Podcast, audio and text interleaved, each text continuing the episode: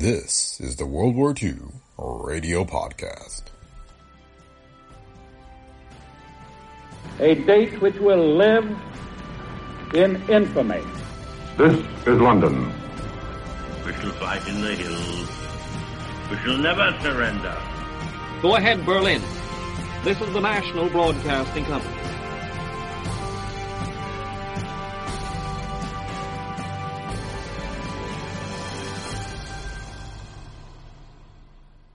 Welcome to the World War II Radio Podcast.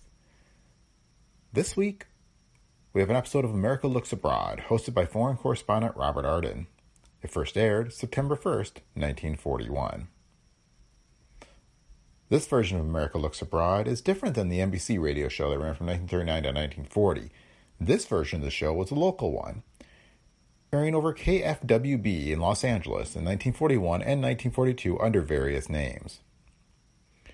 The World War II Radio Podcast is a Brick Pickle Media production. If you like the show, please leave feedback on Apple Podcasts, Spotify, or wherever you listen. You can also support the show by clicking on the link in the show notes and offering your financial support. Your donations help us to continue to produce the podcast. And thanks to those of you who have already donated. Thanks for listening, and enjoy this week's episode of the World War II Radio Podcast. Look, Bumble knows you're exhausted by dating. All the must not take yourself too seriously and 6 1 since that matters. And what do I even say other than hey? well, that's why they're introducing an all new Bumble with exciting features to make compatibility easier, starting the chat better, and dating safer. They've changed, so you don't have to.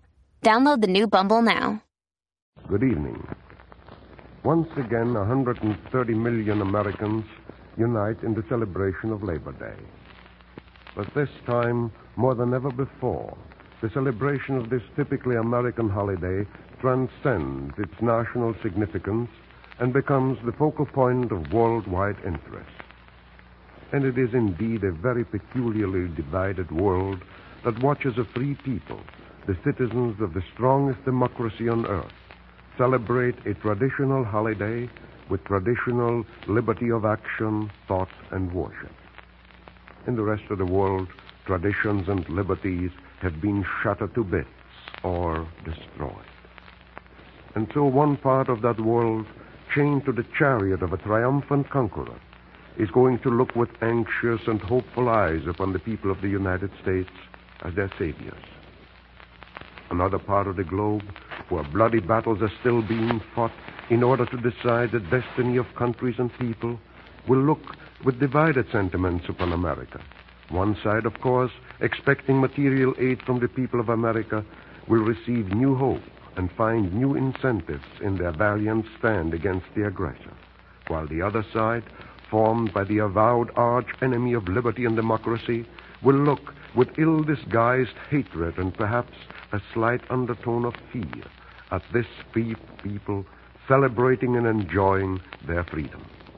And last but not least, there are a number of nations, for one reason or another, undecided about which side to join, that may find America's Labor Day celebration a deciding factor.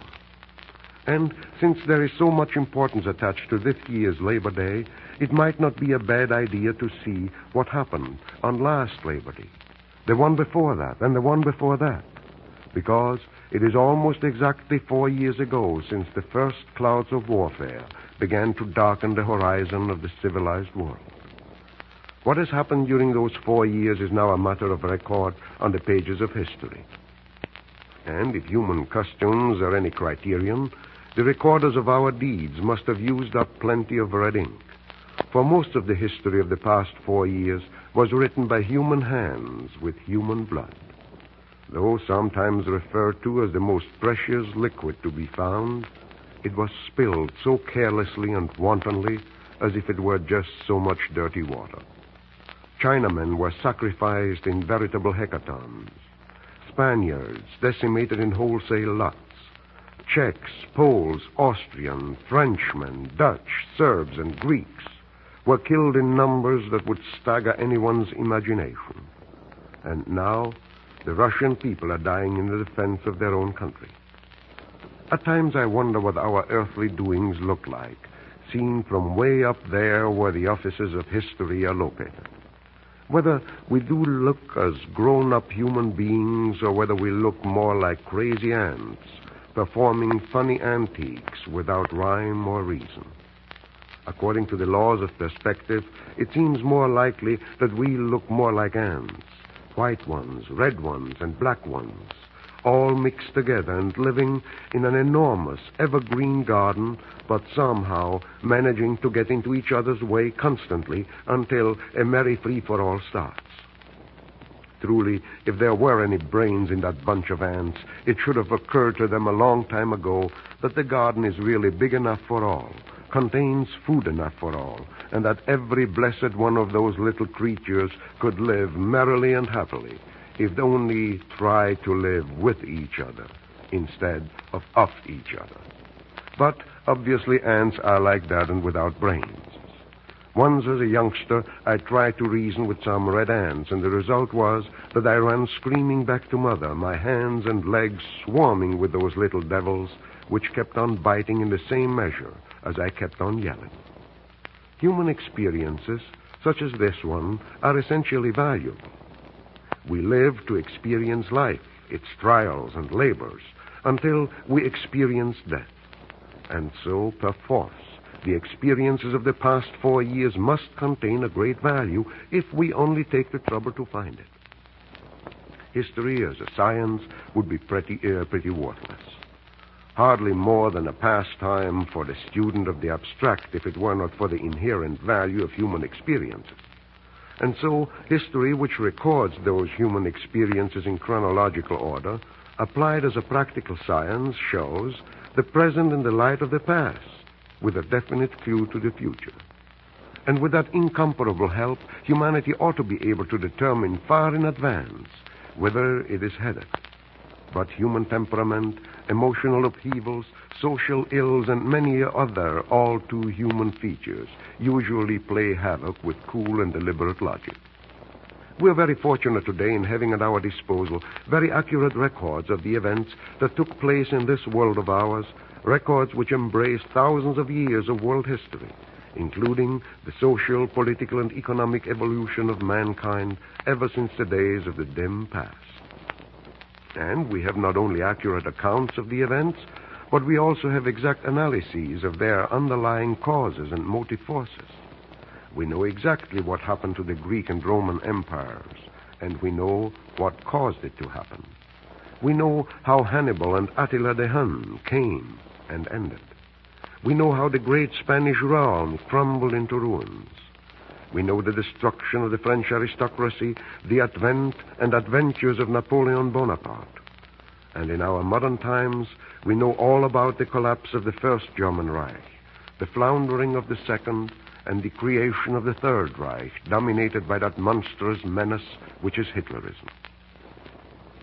Exactly four years to the day, I commented on the current situation as follows, and I quote It is a very pleasurable feeling indeed to know that the vast expanse of the Atlantic lies between ourselves and the old world, where, right now, storm clouds are gathering around the tops of the Sudeten Mountains.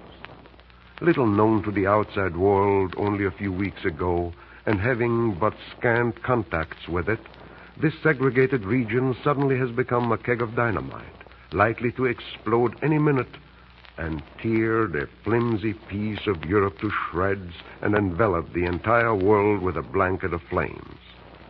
This danger of an explosion is much more of a reality than most of us here in the United States are apt to realize. Despite the Anglo French proposal, things do not look any too bright for Europe's peace at the moment. But until tomorrow, the world can breathe easy. Until tomorrow, peace is assured because Hitler and Chamberlain will keep their rendezvous on the Rhine before anything will or can happen. What a tragedy to have the peace of the world measured in terms of 24 hours. Right after that prediction, things happened and happened fast. The Sudetenland, Czechoslovakia, Austria were raped by the Teutonic juggernaut in quick succession, and then Adolf Hitler, the head of that Nazi monster, announced Germany has no more claims. Germany wants peace. Now let us see what the Hitler wanted peace looked like on Labor Day 1939. At that day in Moscow, the Supreme Soviet, which is the Russian version of a parliament, unanimously ratified the non aggression pact between Germany and the Soviet Union. And at that time, I wrote, and I quote again Hitler has perpetrated the greatest fraud in history. He has definitely challenged the democratic world by securing his eastern borders against unexpected Russian intervention, and that, in the light of his previous assurances that his foremost aim was the destruction of the Bolshevist regime, an assurance which had brought him the benevolent and silent report of the Western powers in his rearmament program, well, in the light of those assurances, it could no longer be doubted that he was going to settle with France and England, and, in case of a Nazi victory, Russia's turn would be next. Only two days after this article was published, the tired voice of Britain's premier announced to the world that his country was now at war with Germany. Another year passed. It had seen the destruction of Poland's liberty by the full fury of Nazism ruthlessness. And under the dateline of September 2nd, 1940, I find the following copy of a broadcast. Can England hold out? Will Hitler win? What is going to happen next? Those and many similar questions come to your correspondent from all sides, by mail, by telephone, and in personal interviews. France, whose military power was reputedly the largest in the world, and England, whose sea power had no peer. Well, those two nations would certainly stop the madmen of Europe. At least, that's what the world thought at the time. But then came Norway, the invasion of the Low Countries, and finally the tragic collapse of France, and Great Britain was left alone to continue the fight against the Nazis. Hitler had visions of a final and quick victory. He announced that his powerful aerial armada would destroy Britain's defenses within a few weeks at the most and then his soldiers would accomplish what no other man's army had been able to do in modern times, namely, to invade the British Isles and to crush the British Empire. As it looked then, his words did not sound too exaggerated. How could anyone expect England alone to withstand an attack that had crushed within a few short weeks an army of some eight million men and had taken, almost without firing a shot, a line of fortifications that was considered to be impregnable against any attack. No, indeed, the British did not seem to have the proverbial Chinaman's chance. But the miracle happened. Britain withstood all onslaughts, and the Royal Air Force is growing in strength. Democracy was saved because it was not defeated at a time when its defenses were weakest.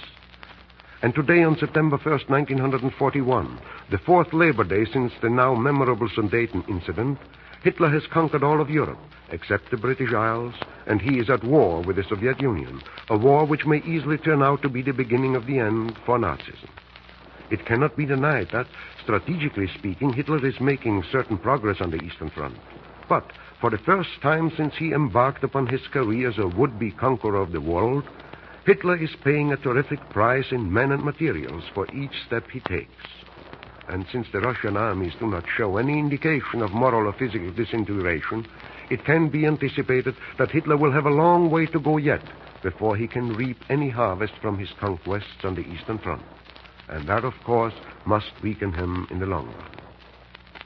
That is the significance of Labor Day 1941. The whole world looks at a free people united in thought and action with the last remnants of a badly battered hope for help. A conqueror whose motto is, We are better people than the rest of you, and we, therefore, are the world's rulers.